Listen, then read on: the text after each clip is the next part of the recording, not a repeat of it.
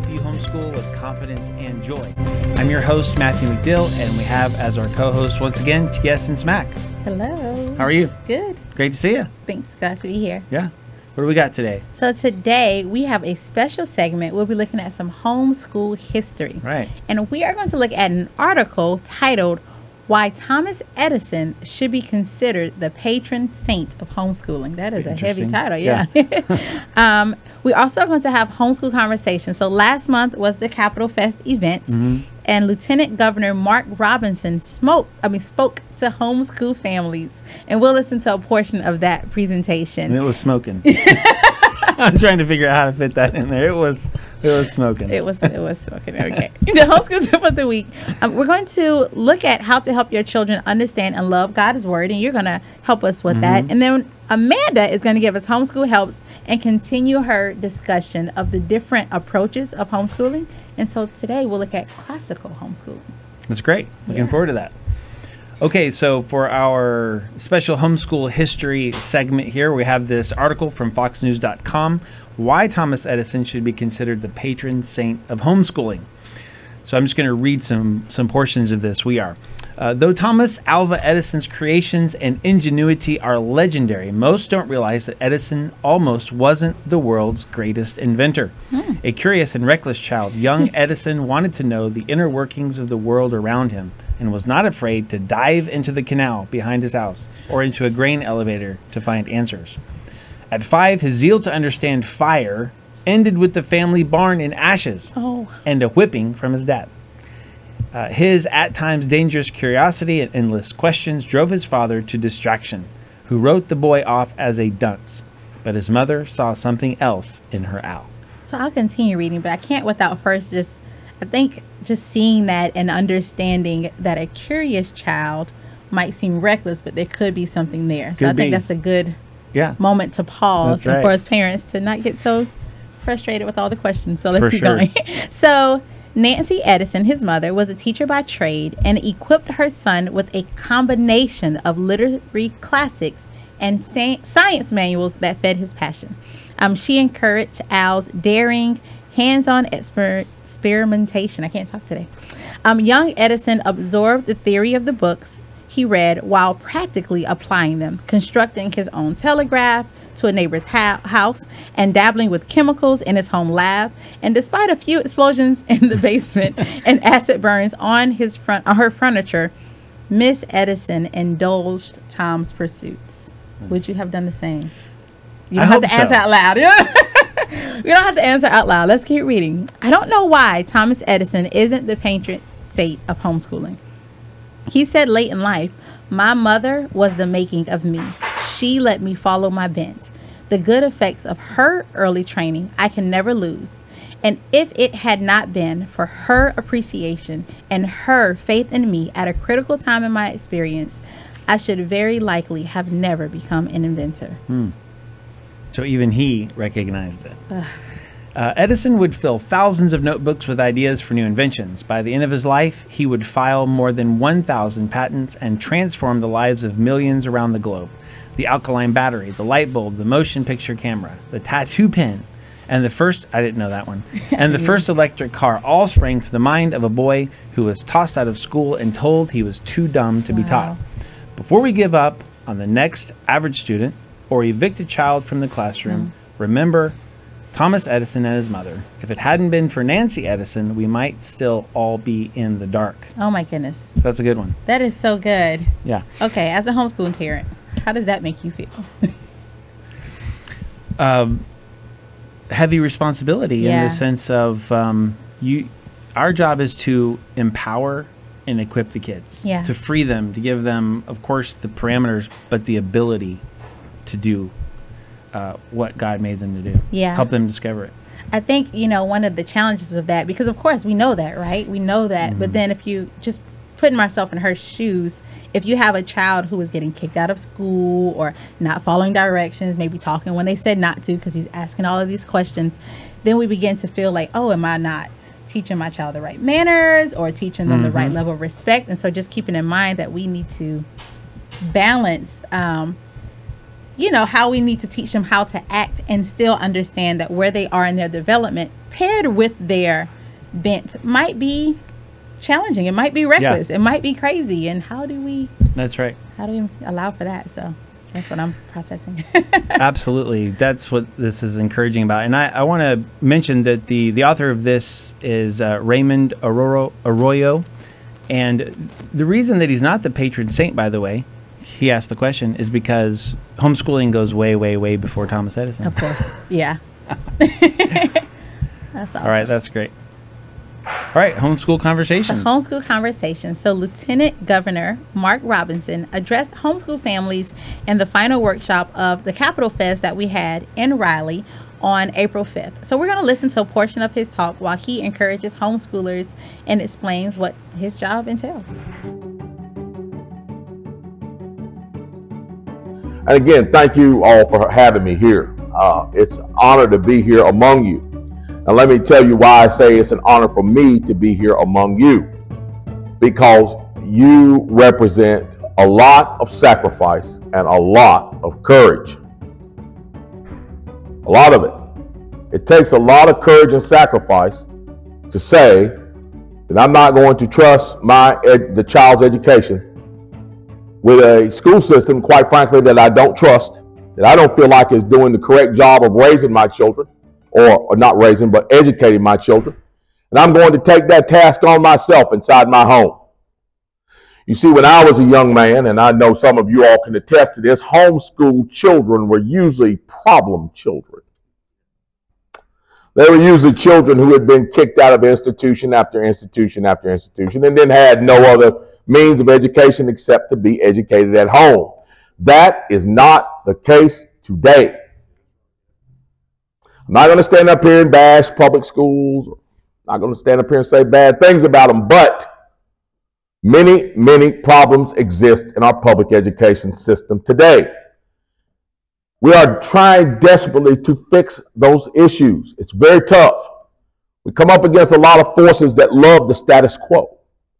But while those issues are being fixed, your children cannot be left behind.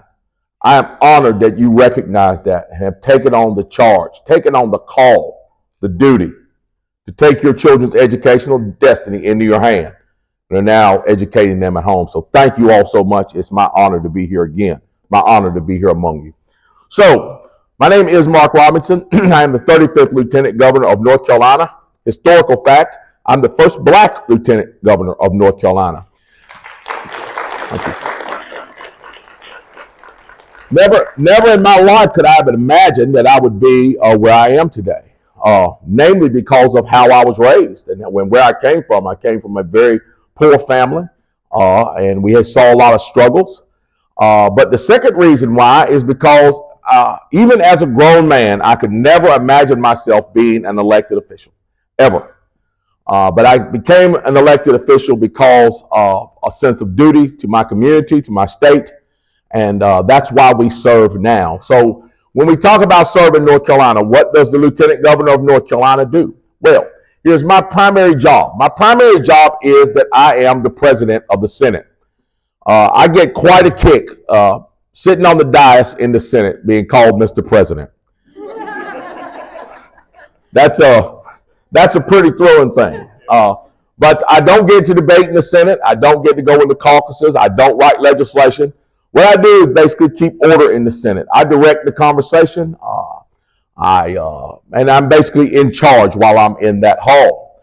When I was deciding whether or not to run for this position, when I found out I had to do that, that was one of the things that I was the, I was most worried about. I was not sure if I could do that. I'd never done anything like that before in my life, or at least I thought I had. But being in the role now and doing it now, it's absolutely my favorite thing. Uh, Senate move the Senate moves kind of slow. There's not a lot of sessions right now, so I haven't been to a lot of sessions this this uh, so far uh, this session. But we'll go to more as time goes on. But it is my favorite thing, and it, it turns out it's not too god awful different from uh, what I used to do when I was in the army when we used to do something called calling cadence and calling drill. It's almost the same thing. A set of rules is given to you. You follow them.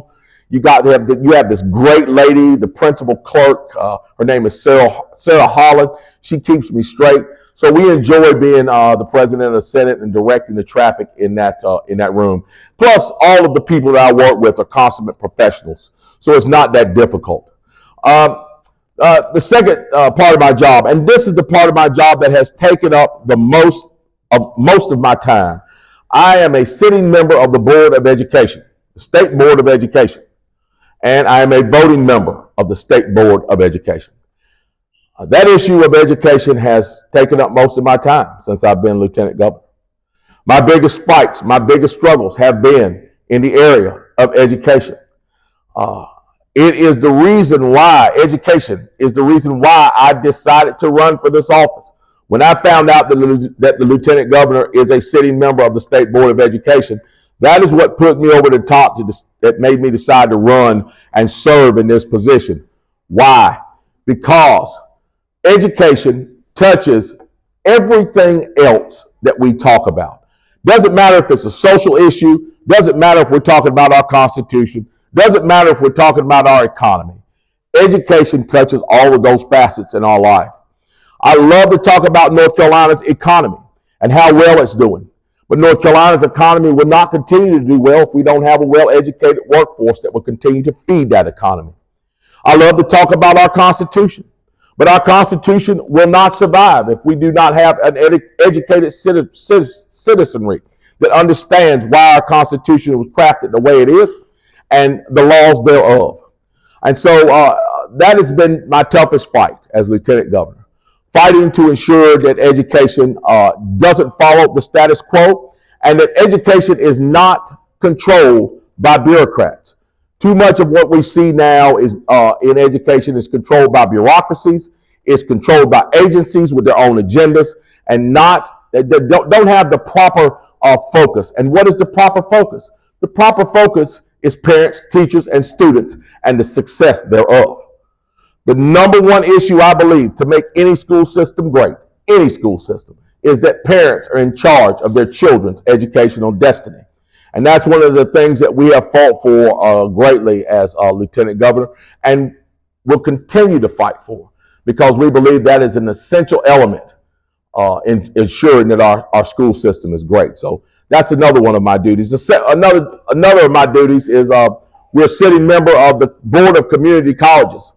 Uh, community colleges, I've known this for a while, but since I've been Lieutenant Governor, I've learned this uh, even more and seen it in action even more. Community colleges have become an absolute integral part of our education system because here it is whenever we mention education, whenever we say the word education, we always think children. We think elementary school, we think K through 12, we think college students. But let me tell you about one of the missing links, one of the things that we oftentimes forget in education. And it's one of the most helpful things for our society, and that's adult education. We talk about wage gaps. We talk about uh, impoverished neighborhoods. We talk about families that generation after generation struggle in poverty. One of the ways to overcome that, I believe, is by, by having an education system that allows everyone to have access to education that will allow them to be upwardly mobile. So that uh, that's been a, a, big thing for us right now, and uh, we faced a lot of fights on that front, and uh, we, we hope to continue to be able uh, to build our community college system. I'm also a member of the Energy Policy Council. As you all know, we would not be in here in this air conditioning right now if it was not for our, our energy. Uh, I could share with you my philosophy about energy, but I don't want to bore you to death. Uh, other than that, we don't have any set duties. We basically set our own calendar and our own agendas. Uh, I've been spending a lot of time uh, working with the General Assembly uh, to get their message out. We love to find out what legislation that they are passing, and then we step out into the public eye and use our bully pulpit, as we call it, to push for that legislation to continue to make our state even better. All right, I really enjoyed hearing Mark. That was a great uh, talk. We're going to have another yes. portion of that talk uh, next week, so nice. stick around for that one.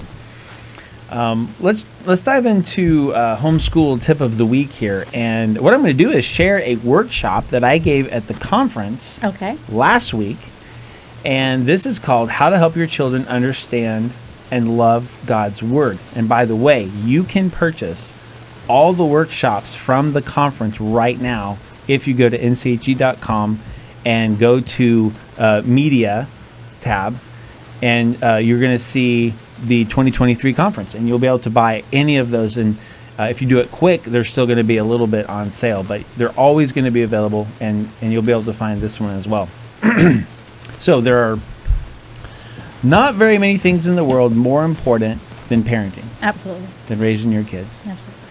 There isn't anything more important in parenting than helping your children to know and love jesus Absolutely. and one of the most important ways that we can do that is by helping them to know and love the Bible. Yes.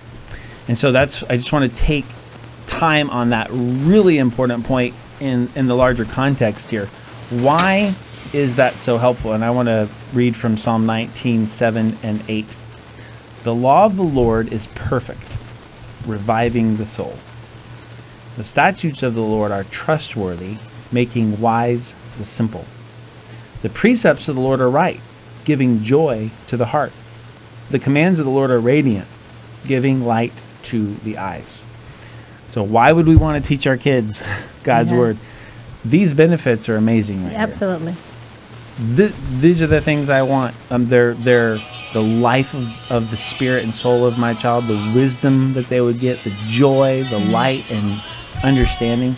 And so these are the reasons why we want to help our kids to understand God's word and to love God's word. Absolutely. So I'm just going to hit in the few minutes we have here some of the ways we can do that. Number one, exemplify your children love for and understanding of God's word. So that really just comes back to me. Are they seeing me in God's word? Thinking about memorizing, talking, uh, enjoying living in God's word because Yeah. that's what they're going to see, and that's going to be a, a big part of it.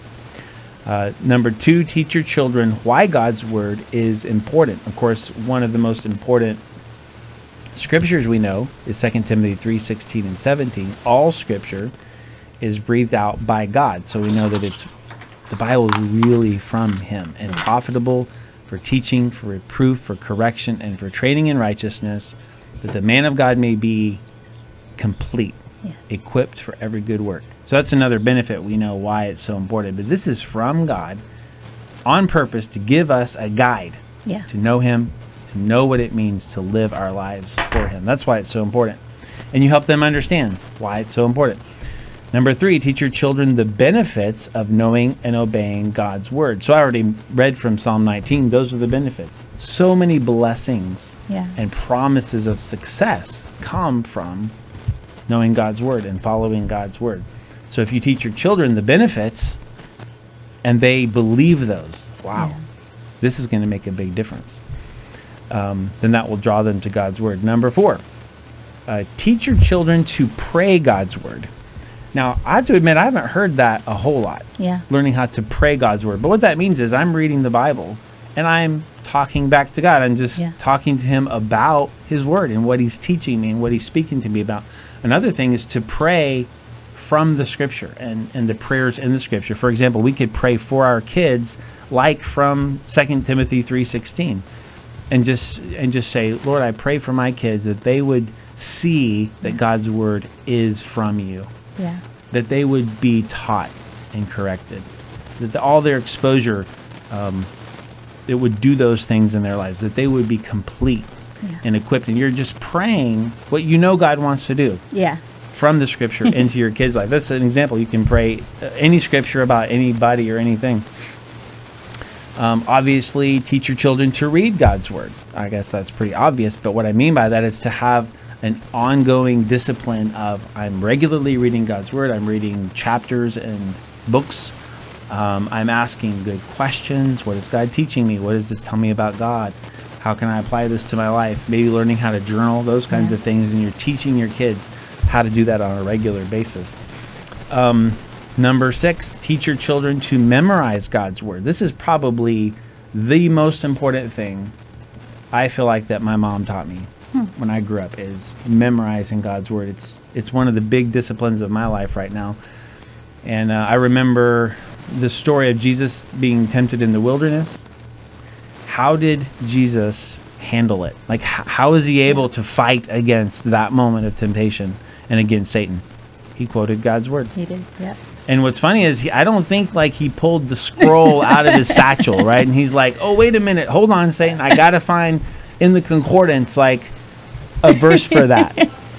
No, Yeah. because just like a good Jewish boy, man, he knew God's word. He had Yeah. memorized God's word, and he was able to respond out of his heart. Yeah.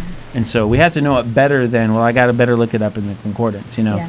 and and hiding God's word in our heart, which we know is so important. And last is teach your children to study God's word. A little bit different than reading. Could you do a word study? Could you get a commentary and read some more? Could you pick a topic like anger or temptation or love and like do a little study on it? So there's deeper ways, you know, everybody can learn how to be a, a Bible student, Yeah. you know, in some ways. So anyway, those are those are some things, and you can hear all the rest of the talk um, by getting that that workshop if you'd like to. Hope that's encouraging to you. Oh, thank you for sharing. That is really Yeah. good. Um, I grew up a Christian, but didn't grow up reading my Bible and knowing Okay. how to do that. So I'm glad um, that you're sharing that with other parents. Thanks. Um, so today we're going to look at homeschool helps with Amanda, and she's going to continue her discussion um, by looking at classical homeschooling.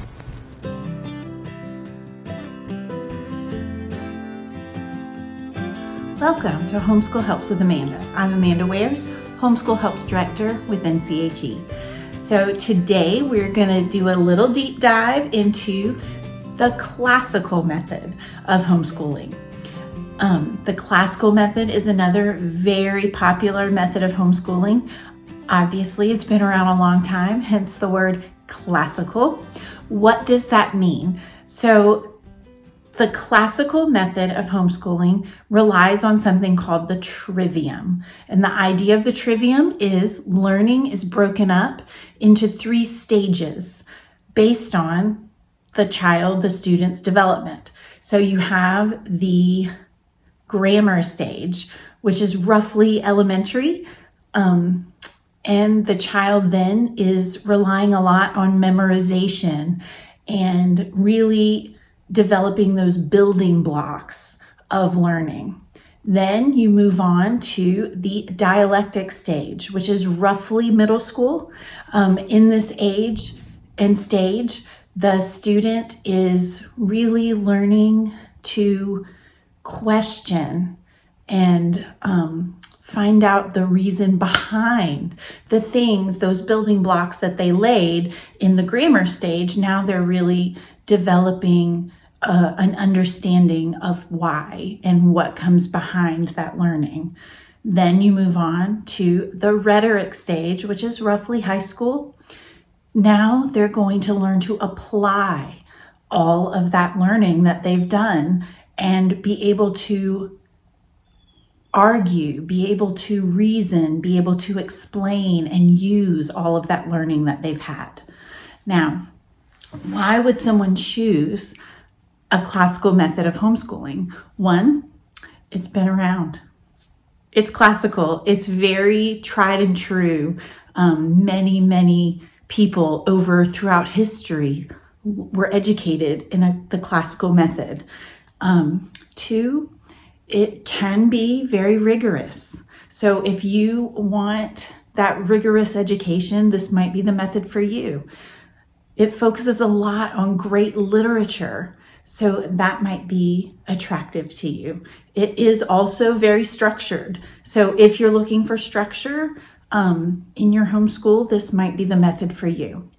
Now, some cons might be that your child may not respond to this type of learning. This your elementary child may not do well with memorization and that type of structure.